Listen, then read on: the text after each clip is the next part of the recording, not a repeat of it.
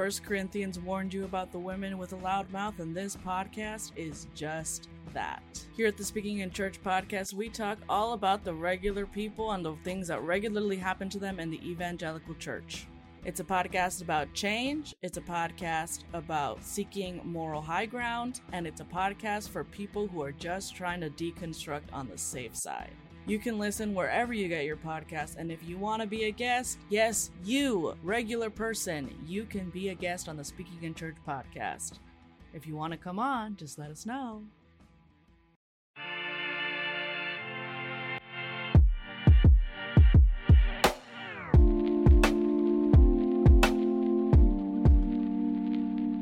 Hello, friends. Welcome to another episode of REVcovery, a podcast for folks who are thinking about a vocational change in and around ministry, usually. Although we found that a lot of people that have nothing to do with ministry have become our listeners, and that's a lot of fun. And so we're so glad you're here.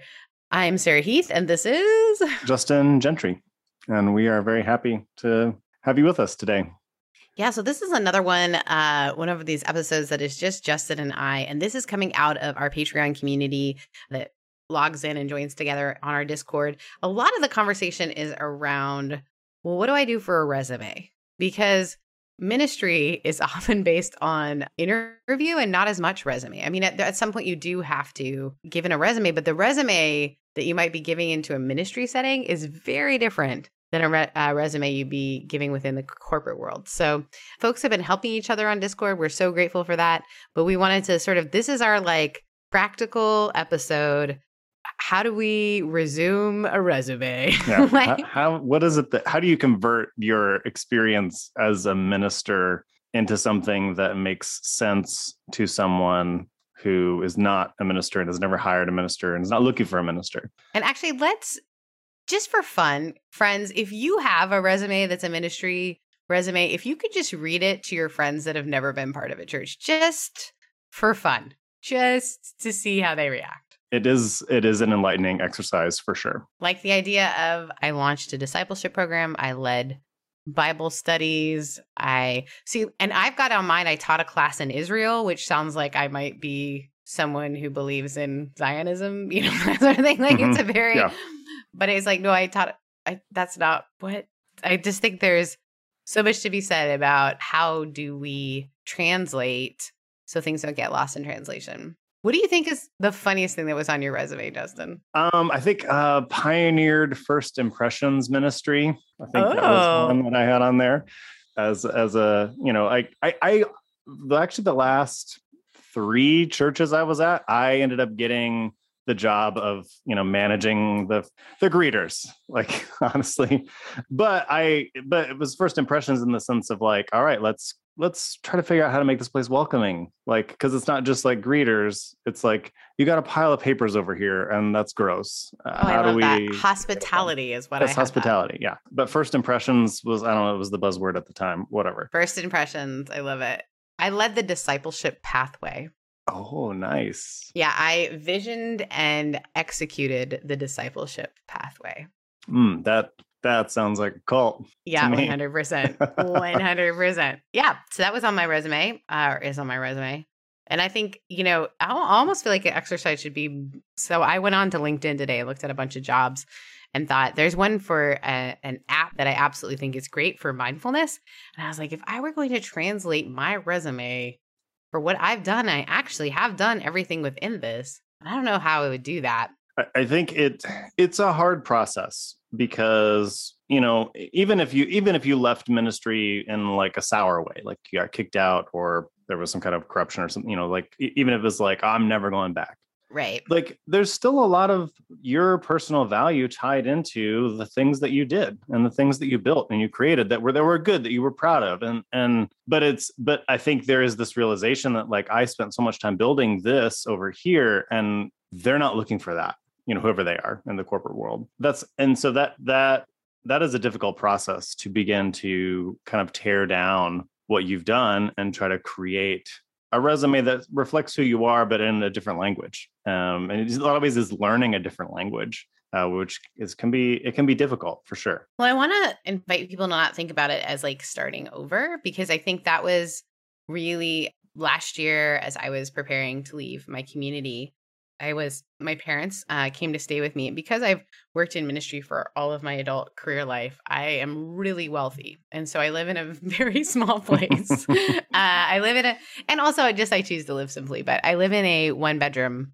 condo, and so my parents were in my bedroom, and I was just sleeping on the couch. And my mom came out. It was like the night before it was my last night, and I, you know, all of the overwhelm, you know, and I was just sitting there.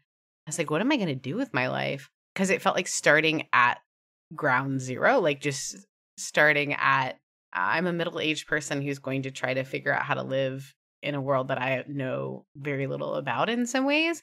And I've been really successful in one other world. And so my mom said, Sarah, you have 16 years of valuable experience for the world. And my mom and my dad have never worked in church settings. So for them, you know, they don't see the barriers that I, I want to invite us to not think that we're starting at baseline and that there are like a lot of the folks in our discord community which is simply just our like imagine like i didn't know what it was either by the way. It was like it's like AO- aol aim kind of meets slack. A little bit but not as annoying. No not as annoying at all but it helps uh, a lot of the conversations lately have been like hey i left the job but now i got to do the thing but we want to make sure that you don't skip the emotional work of recognizing that changing your resume can feel very mm-hmm. well. You know, this poor Justin, what was it like two months ago? We were supposed to record, but I was working on my resume and I just shut down and we didn't even record. We were just like, okay, so we're uh, we're gonna have a little impromptu coaching session here, um, which was fine. It's fine. It, you know, that's the nice thing about working with friends is you can just do that. And it is it is yeah i think that is a great mindset shift to realize i i have something valuable. I think mm-hmm. if if you can walk into the resume writing process the interview process the job hunting process with the mindset of i have something valuable to offer. It might look different i might be a non-traditional candidate but everyone's a non-traditional candidate. We've just gotten through a pandemic and massive layoffs and people returning to work and people having unemployment so gaps in the resume, weird stuff. I, you know, if if you're an HR person that isn't used to seeing weird stuff on resumes, like you're probably not very good at HR. That's just going to be my human resource. That's what that means, by the way, in case you're really out of the corporate world, which is fine. Yeah, you're you, this is a good time, I guess, is what I'm saying. To yeah, it is a good time because a lot of people are jumping ship. A lot of people are changing. We're in the middle of you know the the Great Resignation, which isn't really people leaving jobs and working all together. It's just resigning for something better. A lot in a lot of ways. So well, and I just time. yeah, I just watched a couple of TED talks that my friends sent me that were about folks who are multidisciplinary people who are interested in more than one thing because the world has always said we're supposed to be interested in one thing. And it gave all these examples and ways to think about those of us who have done different things and how to sort of be able to translate that to people who are just sort of single minded focused. And I think that's kind of what from what I've heard from all of our listeners that are part of the community is people are afraid like in some ways I've done too much. That it feels like it's all over the board. It feels like when I say all the things that I was doing, it will be hard to figure out what kind of job fits me perfectly. And so one of the things you said, and I think that's important, is we will sort of talk about the practicality. Is it is this okay if we do it this way of resume and then interview? Does that yeah. feel like a good flow? Yeah. One of the things you said I think is really helpful is read the job description several times and then really highlight where your things you have done actually fit in and don't be afraid to apply for things that don't feel like the perfect fit. For a couple of reasons you need to do that. One if it's a larger corporation they're probably getting thousands of resumes. I think you just need to accept that. And they're going to do keyword searches of the resumes to bring them to the top. So you're at the mercy of an algorithm. That's the world we live in and that sucks like I, I do think it sucks. And it's not the world you came from because no. you probably interviewed for a church where people had some foreknowledge of you in some way. Some people. Some, some, people did. Or you're one of a dozen good candidates, not hundreds or thousands. Right. So read that description and use that language to craft your resume. This does mean you probably need to make you need to make like a baseline resume, but then every time you apply, you probably need to go over it and maybe tweak a couple words here and there just to match up with what they're saying. If they're saying if they're saying we want someone who's highly organized, make sure you include highly organized somewhere in your resume. You know, but I said I'm really good at managing the mess or whatever. I don't know. I'm just trying to think of synonyms or but like no, change it to match their words because that's going to help. And also it shows that you actually read the job description. Having a mastery of the job description in both your resume and in your interview is really going to help you. Whereas I think in ministry, you can kind of go like, I know what a senior pastor does. I've done this for 10 years. You know, I think it's okay, back up a second. Don't make any assumptions. Make sure you're very aware of what they're asking for. I think one of the folks said, as we were discussing this in the community, which I think is great, before you even launch into writing a resume, sit down and write all the things you've done, like all the different things you've done, so that you have some vocabulary to pull from. So, for instance, if you were a youth pastor, what is a youth pastor? What does that include? It includes organizing events. So, event organizing. It includes maintaining a budget. but that like all those things that you don't think it includes, like believe it or not, conflict management, conflict management, risk management, risk, risk assessment. Right? It involves intergenerational communication. These are all fancy words, guys, but I think it's helpful for you to think through what have I actually done and what is that going to translate into? And then I would Friends, if we have any resume professionals or HR people, please re- reach out to Justin and I because when I say, yeah, we would love to interview and we'd also love to make you a resource for our community because they've been so great with each other. But I think it it would be helpful to have even more voices in this. And so I think that that's kind of step maybe two or three is like combing a job description. But yeah, I, I do think that is that is a very good skill because honestly, I think you know with the person that was saying I've done too much, I think that a lot of people don't believe how much pastors end up doing. Right. You know, eh, because obviously, okay, they give a speech every day and they manage a church. But like, I also did electrical work. I also I remodeled rooms. When I didn't know how to do something, I Googled it. That's that's entrepreneurial. That's a self-starter. Problem that's solver. Problem solver. You know, that is facilities management. Facilities management. That is can work independently you know I, I, don't require my boss to hand hold me because i have google if you're like oh it says you need to have excel knowledge it's fine it's fine just say you do you can google that you will you will be okay at excel in 30 minutes trust me. Uh, yeah i think there are some things and that can i think pastors if you're a good pastor and i know everyone listening to this was you have a lot of integrity you have a lot of honesty you have a lot of you know a desire to be correct. So I, but i do think what that can do and i'm not saying don't be ethical what that can do though is you can read a job description and be like oh they want they want excel experience and i don't have that so i'm going to move on and you shut yourself down over that you can learn excel what they can't teach you is character and honestly a good employer is actually looking for people that are of good character and have good qualities most things you can learn I didn't know anything. I'm a project manager. I work with a couple different project management programs. Uh, one of them is Smartsheet, which is a little bit like Excel except on steroids. I didn't know anything about it. I knew nothing about it. By the um, way, it is literally my favorite thing all the time to think about the fact that you have ADHD and you're a project manager because to me what that says is that you work so hard to overcome your own chaos that you've learned it's so funny how sometimes the, the thing that we think is our weakness our ability to keep going through that thing makes it a strength. Does that make sense? Because you've had to, for you to do the schooling that you did, for you to run the programs that you you had to learn skills to manage chaos. So someone who has ADHD is a great project manager because they've learned how to do that just to exist in the world. And and when chaos arises and it does, I am not the kind of project manager that's like, "Oh my god, there's a fire." You know, it's like, "Okay, this Focus was expected. Switched. Yeah. let us let us solve this problem now. I got my hit of dopamine today. yeah, whenever there's like a chaos, you're like, "Oh, here it is." All right, this is what I live for. Yeah, it, it, but it's it is one of those things that's like if you have used a computer extensively, you can probably say you have computer skills and just move on because you can learn a lot of these things. I would not say that you should disqualify yourself over those small technical type skills because really what it comes down to is people are looking for employers are looking for people who are honest, that have integrity, they're going to stick with the job. I think that's really going to surface pretty quickly for you if if you can get your foot in the door and don't worry about those like tech, small technical things. You can learn that.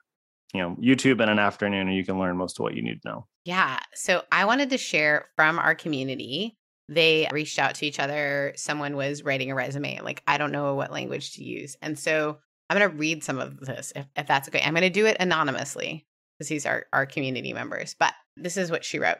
Managing a variety of events projects and timelines organizing multiple calendars, strategic planning, meeting facilitation, recruitment, and employee and volunteer supervision, scoping, planning, and executing risk issue mitigation, manage and facilitate meetings with leadership and stakeholders. I love that, by the way. Mm-hmm. Experience in innovation problem solving, increased congregational vitality. That one might be difficult for people to translate, develop and maintain reports, support staff and volunteers in meeting deadlines. Effective communicator and speaker, producing original written material and content. Develop and maintain re- relationships with 13 key partners and create opportunities for collaboration.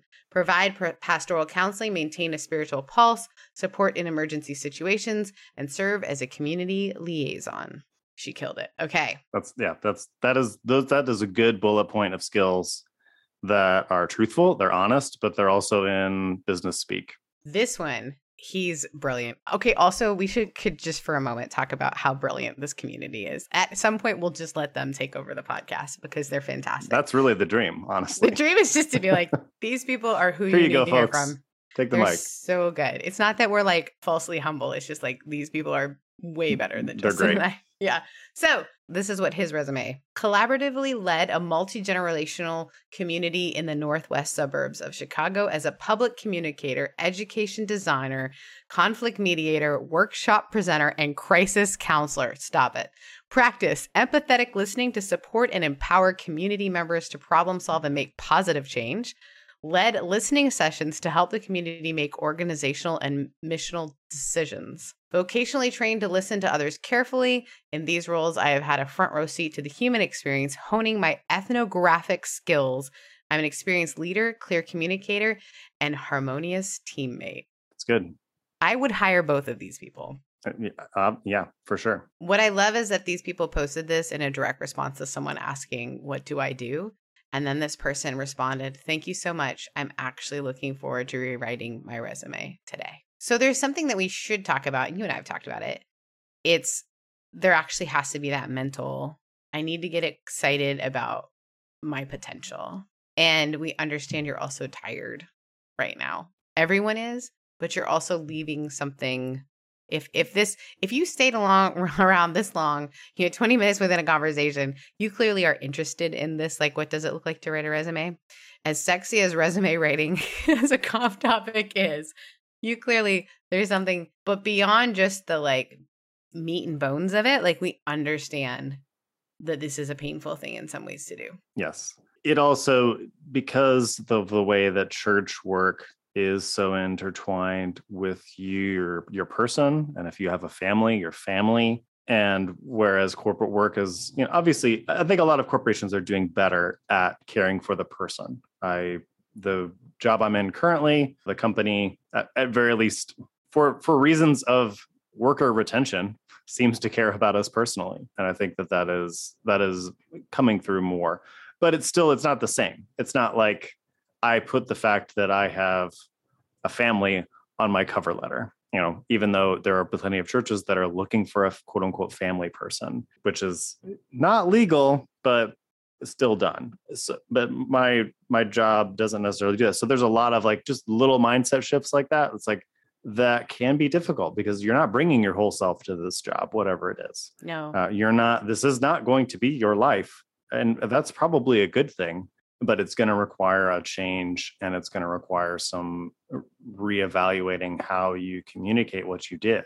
I dedicated my entire heart and soul to this job. That actually doesn't do too bad on a ministry resume, but there might be some people that raise their eyebrows in a corporate setting. Right. I think, you know, we you and I when we started this whole thing, transparency was really important for both of us. Like that I am in one part of the experience and you are in another. And I will be honest, this has been my week of what is my purpose, right? So I want to just for a minute pause and say, if you feel a little bit lost because you're not sure what your purpose is because you've put your vocation and your purpose in the same bucket, like I hear you. Mm-hmm. yes. I get and and even if you know beyond know that it was the right decision for you, I want to say you're still going to feel it and you're not alone in it. And you're going to get confused too. It, you know, I I, I will say too, there are probably plenty of you that when Sarah was reading off some of those resume things, I actually pulled up one of my resumes. I could lift off similar bullet points. There are probably part of you, like little bits of your soul might have started dying a little, or you started to go like, oh, I don't, mm, I don't like. There's that kind of like internal, mm, I don't like that. I think that is probably because you have tied so much of your purpose and vocation together, or you've tied so much of your life's mission. And I'm not going to be like one of those soulless people that work for money. I'm going to be one of those people that works for, you know, for God, for meaning, for meaning, for pure meaning. My Enneagram for people I love you very we much. We see you. We see you. And and I, I, mean, and that's even like someone who was an Enneagram seven that thought like a desk was going to be my chains that was going to drag me into the ocean and kill me. You know, turns out that's not the case. And so I think there is that initial kind of like, uh, and you've you've got to start detangling those things internally to go, okay, this this is how I support my family. This is how I fundraise for my life. This is how I meet people in my community. And I think that and don't make it your you don't need to make it your ministry you know these people can just be your friends and you that might be the best thing for you or just you your feel coworkers. uncomfortable with it and it's okay to feel uncomfortable with it. Yeah it, it it's okay i and i think a skill that i think good ministers have this was something that rachel held evans said in i don't know what some book somewhere that's always stuck with me is that a pastor is the person that goes first. Mm. and and i've still retained a lot of that in myself but I, I think you know this is a journey that you're going to have to step out and be someone who kind of goes first and steps into that vulnerable place and is okay with that and learns from it. And, and but you've been doing that already is what i'm trying to very roundaboutly say. This is just you're doing this. it in a different setting. And it's gonna be it's gonna be weird. There was an interview I did. If we want to transition a little bit to interviewing, yeah, let's talk about interviews because both of us have had interesting in- interview experiences. This was an interview I did. I was fresh out of ministry, like I was still in shock. I think because I I'm not. You can go back to the episode where I tell my story, but I was basically told like you've got like a week, and I thought I was going to have like much longer than that. So I immediately start putting out resumes. I'm going to temp agencies and I'm in this interview. Uh, I don't remember what it was for. It was just in this like blank beige corporate room. And you know, she's asking, like, what are your skills? And I'm I'm I'm just in shock. And I'm so I'm like mumbling. I'm I'm a good communicator and a good public speaker. And as I'm saying it, I'm like, you're not really coming off that way, Justin. like she's like staring at me. like, and so I'm like, I'm a good I'm mumbling, I'm a good communicator and I'm clearly. I need you to trust me. I'm better than this. I'm better than this. I'm a good public speaker, and it was like this deadpan delivery that's just emotionless. And I remember she looked at me, and there was this like, like it was probably only a half second, but it felt like an eternity pause. And she had this like little pen. She's like, "Okay, like we'll just write that down. That you're good at public speaking and you're personable, even though nothing about this is telling me that." oh dear. it was just eh, like it's one of those feelings where you feel like you're failing, failing, you know you're failing, but you're like, I can't stop. We're just in this ride together. I'm not getting this job, and and that's okay too. Like, not you're not going to get every job, and some days you're going to be on, some days you're going to be off. And I think that's something that I'm having to reconcile with, like as someone who you know really has unintentionally tied my worth to my ability to perform, right? So if we've uh, talked about Enneagram, Enneagram 3, like what I produce is my value and I that's been deconstructed over the last year. And now I'm playing around with the idea of what would it look like to interview for a job that I wasn't going to get. And so I think it's good to interview a lot. And I think it's good to like, yeah. yeah you you gain those skills. And I think that you learn what you're interested in. There was a couple jobs that I I started the interview real strong, and then halfway through it was like, I don't really want this job.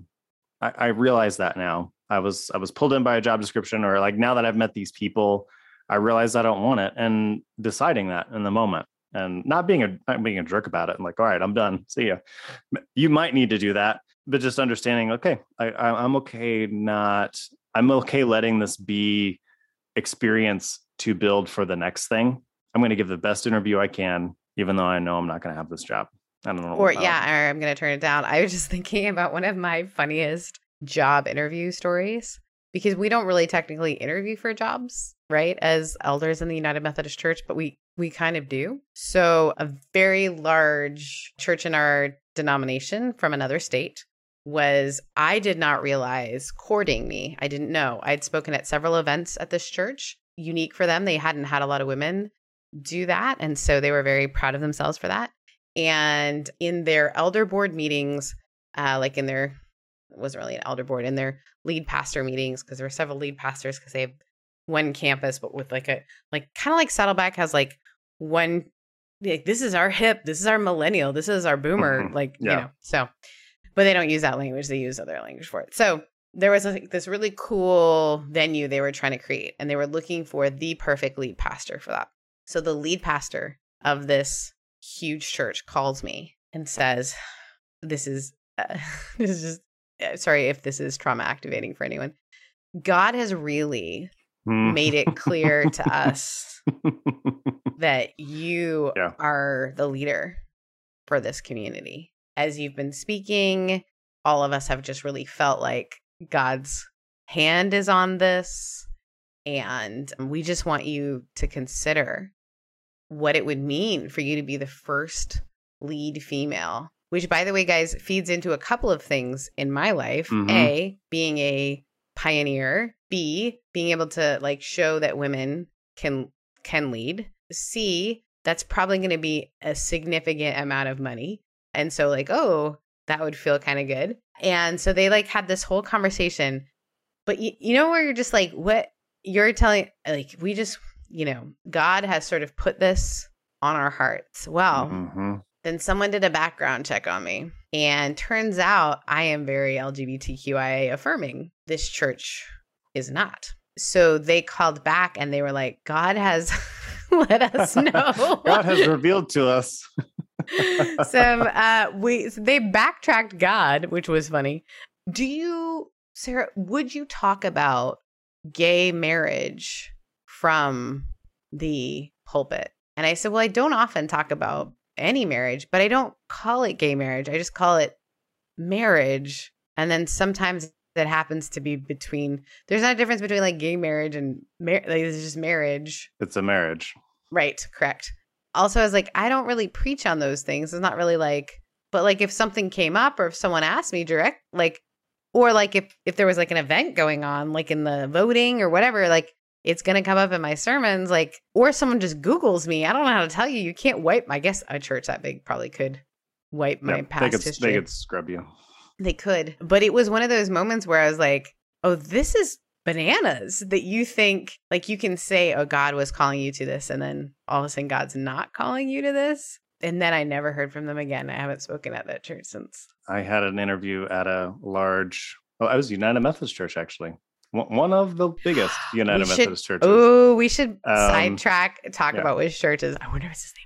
Yeah, could be. And yeah, it was a similar situation where I got very far in the interview process. Things were going great. Like we're calling each other by first names. You know, this is like we're that we're we're gelling. And he's like, "Hey, we have this online assessment that we need you to fill out." Like Or a that- strength finders? Yeah, similar to that. Yeah.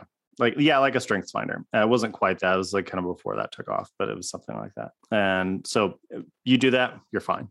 You know, it was very much like you are getting this job. Just this is a hurdle you have to do. So I filled the thing out, and he called back and was like, "Yep, um, thanks for the interview, but we're gonna have to. Uh, we're gonna, you know, We're going in a different we're going in a different direction." I was like, "Is the it because?" spirit is blowing in a different direction. And then and then I asked him, I was like, is this because of the assessment? He's like, I can't really disclose that. I was like, oh, okay. I was like, can I see the results of the assessment? Like, I can't disclose that.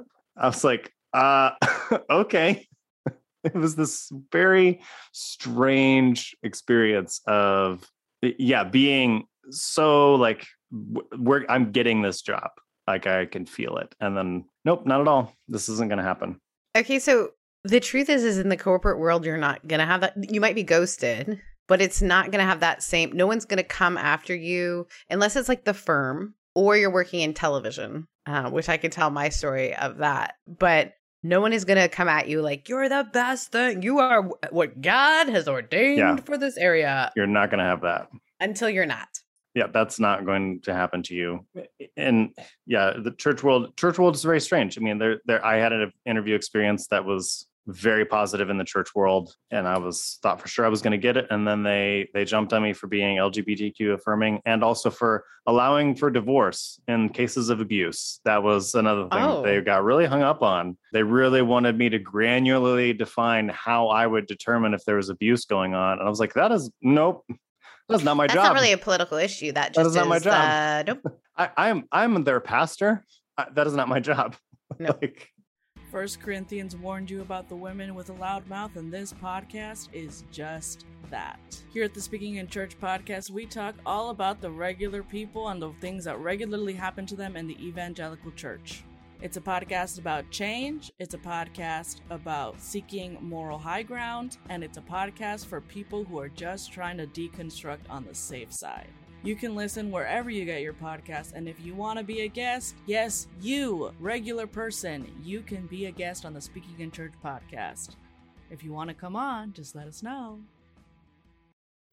yeah, those are those wild stories, and you don't have you're not gonna have those wild stories. There's gonna be weird interviews for sure. Oh, for sure. Like my friend is uh, the head of one of the heads of HR at a company called Blizzard that develops video games, and he was telling me all the psychotherapy things they do for like they sit in certain seats to see where the candidate will sit, and like there's going to be some of that, but like that's kind of fun. like, yeah, that, that's more fascinating that I laugh at. It's not spiritual manipulation. No, uh, yeah, no, yeah. no. It's just trying to figure out if you're like it's like when you get a puppy and you want to figure out if it's aggressive or not. Activision Blizzard just formed a union, so that's exciting. You would know that. I don't. I know nothing about that world other than that it's down just happened today. That so just happened today. Oh, that makes sense actually. Now that you say that, or they, I heard the news today. So uh, yeah, I, I think when it comes to interviews, I mean, I think a lot of pastors, like once you get to that point, like You're they don't know who, they don't know who they're dealing with.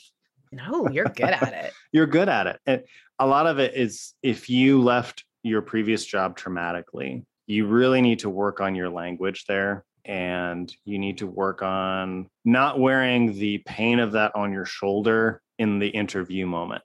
And that is hard that is hard. You know, a lot of employers are not going to be interested necessarily, but you need to be ready for that to come up and you need to know what you're going to say. I can't remember exactly what I said because I was fired for being LGBTQ affirming. So most companies in America, they're going to look at you funny for being fired over that. Usually they're firing people for the opposite. You actually may need to state because you're coming from a religious organization that you are open because some companies won't hire you with the belief that you're going to be the Jesus girl, guy, or sibling on staff. Yeah. And I think that actually helped me in some ways in the job that I ended up getting because I was able, you know, they asked me, you know, why did you leave your previous position? And I said, you know, I I think I might have said something like, you know, I I so I, I, mentioned being LGBTQ affirming. I do remember that, and I just said, you know, that was you know a stance that they because it was a religious organization, they had certain policies in place, and we decided to go different directions. So it's yeah, I, I'm. I said it very generously or kind Ooh, of vaguely in that. Yeah, that um, was you just skimmed over that, but that's great wording. And and that that's still honest, but it's like they don't need your raw story. You know, I, I think that is another thing that church world teaches you is like jump out with that testimony just give them a ton of vulnerability up front. Uh, don't do that. You know, just speak to them professionally, speak with them kindly and candidly, and I think you're going to be fine. I think it's the resume part that is a hangup for a lot of people. You know, it's almost like I, it feels almost the same as a lot of my friends who took some time off to parent and then hop back in, where it's like, well, how do I explain like I've only worked in religious institutions and the truth is I don't think you are going to have to explain as much as you think you are because you know, as much as we don't like to say church is a business, you know, I've run multi million dollar organizations and dealt with fund, you know, funders. I have, you know, done fundraising. I have done, you've done it all, friends. And so it's really the other piece. And I think the piece that we'll probably hop into a whole nother episode on is just like, how do I figure out what I want to do next? And I think that's really important to say what I want to do next versus like what I'm going to do forever. Because the truth is, nobody's staying in the same company or job forever. I mean, some people are, but not, eh, you don't, you're no longer a statistic anomaly. You're really not. And you don't even necessarily have to put anything about religion in your resume. You can say nonprofit. I mean, that's, you know, the, like my, uh, on my LinkedIn profile, I just was looking it up. I probably need to update some things. I actually lumped multiple church experiences and just into one entry. It said I was a nonprofit manager and public speaker. And, you know, I mean, truthful and honest about what I did, but that's vague enough. And I, I get, I think I've gotten more hits just saying I'm a manager than saying I was a pastor. That's just the world we live in. When people say pastor, you know, your your HR person could have been, you know, spiritually traumatized at one point. So you say you come out hot and heavy with I was a senior pastor, that that might disqualify you. So walking that language back a little bit. And then when they get to know you, it's going to be great. You might have wonderful conversations and make a friend for life. But you need to understand getting your foot in the door is maybe going to require a little bit of creative thinking and and networking which i know everyone hates that word but most of the jobs i've gotten i've gotten because i knew somebody. Well and i think that's being open to saying hey i'm it is i hate the use of coming out because i'm not trying to necessarily align it with the difficulty and experience of coming out lgbtqia but there is revealing that you no longer work want to work in religious spaces is actually really hard. I I was at a memorial service this weekend and they knew that I had been the son's pastor and all of these dudes wanted to talk to me about, well, what do you do now? What is that? And it felt like it brought back so much pain of like, I don't want to explain to you that I had 16 years that were really hard and now I'm trying to figure out who the hell I am. You don't get to be in that part of my life. You don't you know, yes, I have a podcast about it, but like in that in that moment it just felt so accusatory and so so I think we have to work around what is the language that I feel comfortable sharing with people? What's the story I want to share with people? Who gets to hear the whole story? And I don't think the person who's interviewing you gets gets the gets to hear the whole story. Yeah, and, and they don't need to. I think even working on a couple different versions of the story. One for close friends, people that are your your allies and the people that, you know, are your ride or dies. And what are the what's the elevator pitch when right. someone says, Hey, what'd you used to do? You know, or tell us about your previous experience and you know that the kind of bullet points. And i know it feels scripted but you know again view it as like a little mini sermon that you prepared ahead of time and you know you need your five points in a poem to get through it. And and that's okay. It is it is it is okay. And again that's that those are your skills. That is what you're good at. Yeah, you are not lost in this world. I think that's the thing is that I have to remind myself all the time like just because it doesn't look like how other people got here like for me, being an entrepreneur is very hard. It's very scary for me. I have had to uh, use the word yet in because what I'll do is I say I am not a business person. I'm not business minded, and then I say yet because the truth is I can learn most things. I'm quite bright, but I I negate myself in all of it because I'm so intimidated of that world. I negotiations for me are the scariest thing in the world. And so, like, from speaking engagements to like, even when I'm like first working with people that I'm coaching, I know that this is the way that I have to make a living. But you know how hard it is for me to tell people what a fee is to work with me? So hard, which is also why I have a nonprofit way where people that don't have to pay to work with me. But I know that I have to get paid to to work with folks because I'm learning to value that. But I think there is so much work that we have to do internally to just go, I don't know how to do that yet. That is that's that's really good. I've never been fired yet. you know, like like all these sort of things of like all the things that I used to think define me don't anymore. And there's so much potential in the yet. You know, I I have a friend who is just so good at their job and loves their job so much and makes so much money. And the reason I say that is this is someone who I had to have a very difficult conversation with when I was their boss and say, you aren't getting things completed. And for them, that made them feel like, you know, terrible, right? And I said, we're going to have to go in a different direction with our structure and they will reflect that. And then I started looking around and thinking, what do I actually want to do? I was doing that job out of obligation. I was working at a church out of obligation. What do I actually want to do? And ended up applying for their dream job, getting it, having so much energy around it that they're now on the board of this huge firm. Like they you have to give yourself space for the what you haven't imagined yet. And I, that's hard for me. That's been this week has been really hard for me to believe that because I've always, you know, I've only ever worked in spaces where I was hustling all the time, but to let things come with ease. And so, yes, it's up to you to work on the resume to kind of like do the for work because then when the thing shows up, you're ready to be in it. And so, not negating your abilities, not negating the emotion around it, and then finding a community, whether it's REVcovery, REVcovery Room or not, finding people that get it when you say, I'm not used to not being a top candidate. Because by the time you got a church interview, you were probably a top candidate. By the time you get an interview with a lot of companies, you might be one of a hundred. It, it is humbling too, as when there's there's a couple times where I got called in for an interview and I had that kind of church mindset, like, all right, this is my interview time. And then you go in to random corporate lobby and there's nondescript do- office. Nondescript office. And there's dozens of people there. And you have to like, oh, okay. I guess we're like, and then how do you make small talk? Like, like you are my competitor. yeah. Oh my gosh. I will, cr- I will crush you.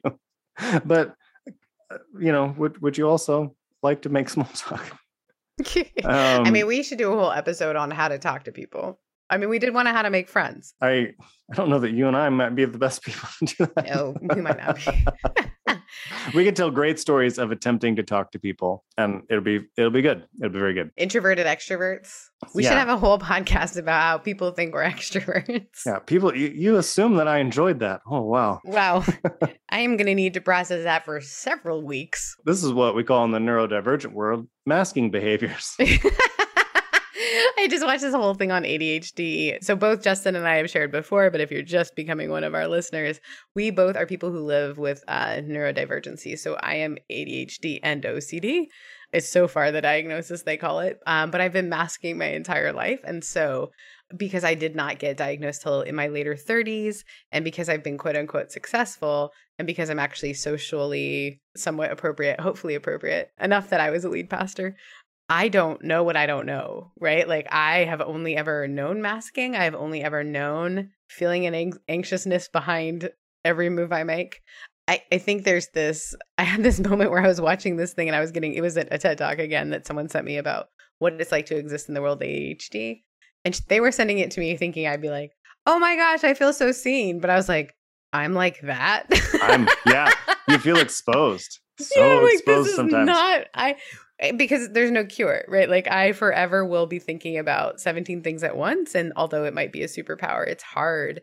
And so setting up expectations for myself around you're never going to feel like you nailed the to-do list. It doesn't matter what like all Stephen Covey and everyone's seven steps for success or whatever tell you. You you're going to buy all the books and think that you're going to achieve it and you're just that's not how your brain works. I, I I know this is not where this podcast started, but I feel like this is where we should land for sure is like if you're neurodivergent, stop buying books written by neurotypical people. Oh, like, so good. Yeah. Because yeah, I you and I both, Sarah, could probably go through the graveyard of organizational books that I devoured in this desperate attempt to basically be normal. I, you know, and it, it doesn't work. Typical divergent. Yeah. Typical, you know, whatever it's called. Whatever. Neurotypical. Um, that's what I'm like. Not typical not, divergent. Not with a lack of dopamine, chronic right. lack of dopamine or norepinephrine. So yeah, I think there's just a lot of acceptance that you just have to have, whether you're neurodivergent or not. There's just a right. lot of acceptance you have to have. Like there's just things about me that are not normal and normal, quote unquote normal, quote unquote normal, but that make me me. And so I, I you got to find your own system. And yeah, I I have honestly I've become much more productive seeking out sources that are ADHD friendly because it's you know it's, what yeah we should do an wild. episode on that as a project manager and then as someone who works in multiple streams. Um, I think you know both you and I have interesting ways that we manage ourselves. Like so.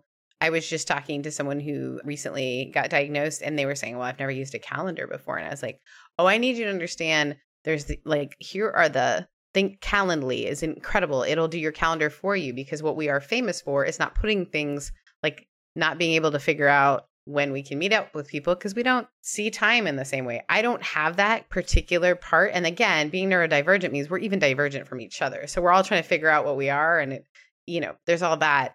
But I think that's the biggest part of it is when you are showing up for these things is managing your expectations both of yourself and the people in the room which is different than when you're doing that with a church job you know you can do it i wish this episode could just be called you can do it you can you can you can. You, you, you have you have what you need in a lot of ways it's already in your hand it's already there you just will have to creatively figure out ways to organize it in a way that people can see it and that and that's that is a challenge for sure. It it feels like an impossible Rubik's cube sometimes of like trying to shuffle all this stuff around. But if you are someone who is a pastor, you can do this. You know, there there were so many demands on your time and so many weird things you did and so many things you had to manage in impossible situations that in some ways the corporate world might seem relatively simple and easy. So much so that you might start a podcast on the side because you're bored.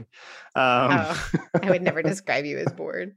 Uh, no, I'm not. But I think you might find that you bring more to the table than you think you do.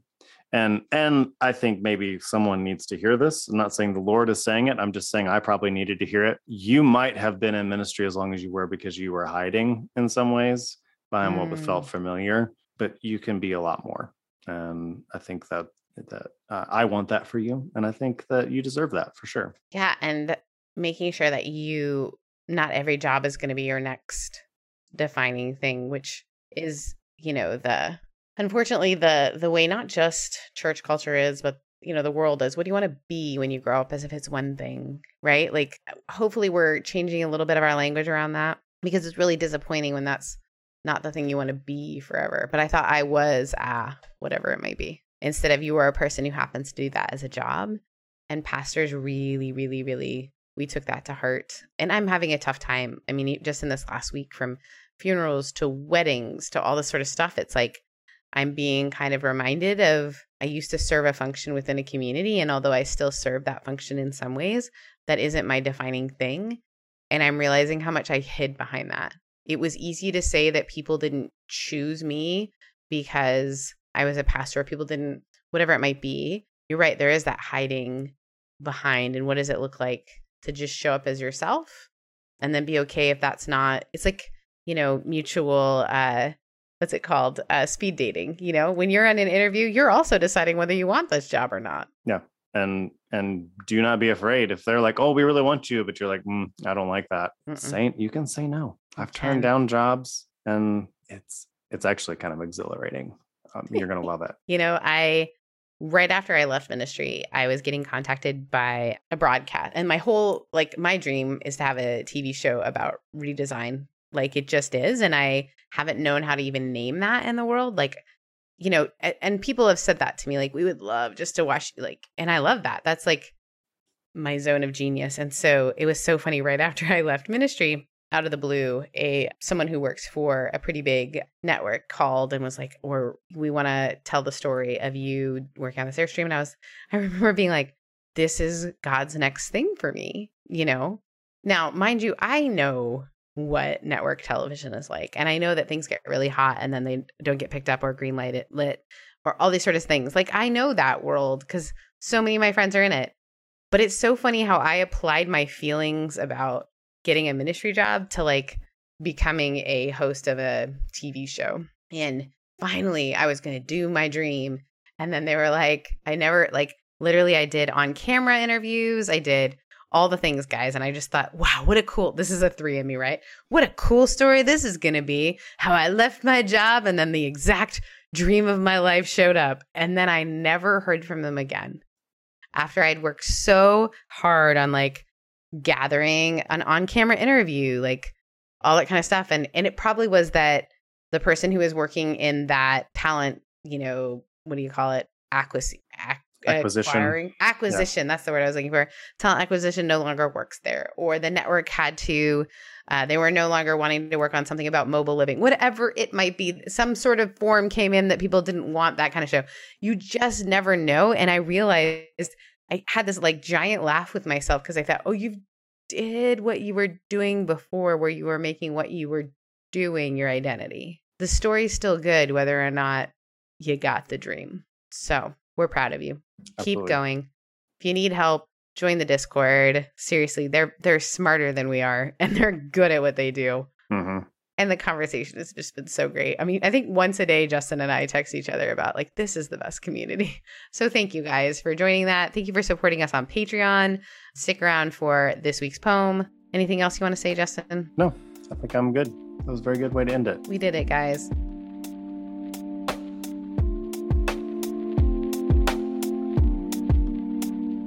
Hey, friends. Thanks for listening to another episode of REVcovery. We hope that this episode about resumes has given you some practical tools as well as given you some ways to shift your mindset and shift your perspective on your life. In a lot of ways, your resume is this kind of summation of your professional life, and that can be a tricky thing to have to reevaluate. And so, hopefully, this has been a helpful episode for you. If you want a little bit more help uh, and a little bit more of a community around this, you can join our Discord community. Uh, the best way to find information about that is our Patreon, patreon.com slash revcovery, and you can sign up there. If one on one coaching is something that you are interested in, uh, Sarah has made that available. You can reach out to her on Instagram or via her website. I will also be making that available in the coming months. If that's something that interests you, uh, please let us know. Normally, we do a poem or a quote at the end of the episode, and interestingly enough, there has not been a lot of epic poetry written about writing resumes. And there really hasn't been a lot of great quotes either that I came across simply because a lot of business jargon and kind of pumping you up stuff, and sometimes that's helpful. But in this moment, I think as we step into the unknown and we step into things that we maybe are not good at, and we step into things that we don't necessarily want to do because they're new and they're scary, I want to just give a short piece of encouragement from John Green, who's an author and content creator. And when he is afraid, he tells himself this He says, I just give myself permission to suck. I find this hugely liberating. And I also find it hugely liberating when I give myself permission to just not be great at something and to stumble forward meaningfully and intentionally, but also knowing that it's not perfect and there's going to be mistakes made and there's going to be lessons learned. I think in those moments that stretch us and pull us and where we have to give ourselves permission to not be perfect and not be great, I think that is where the good stuff is. And so, as you step forward in whatever you're stepping forward into, give yourself permission to suck. I think you will find this hugely liberating. Thanks, my friends. Have a great week.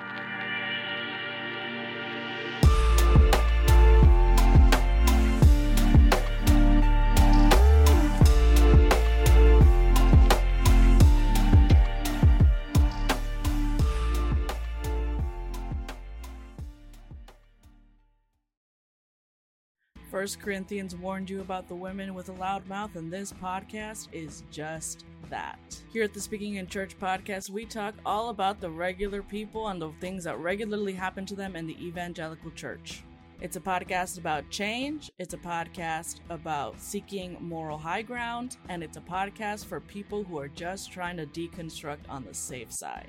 You can listen wherever you get your podcast. And if you want to be a guest, yes, you, regular person, you can be a guest on the Speaking in Church podcast. If you want to come on, just let us know.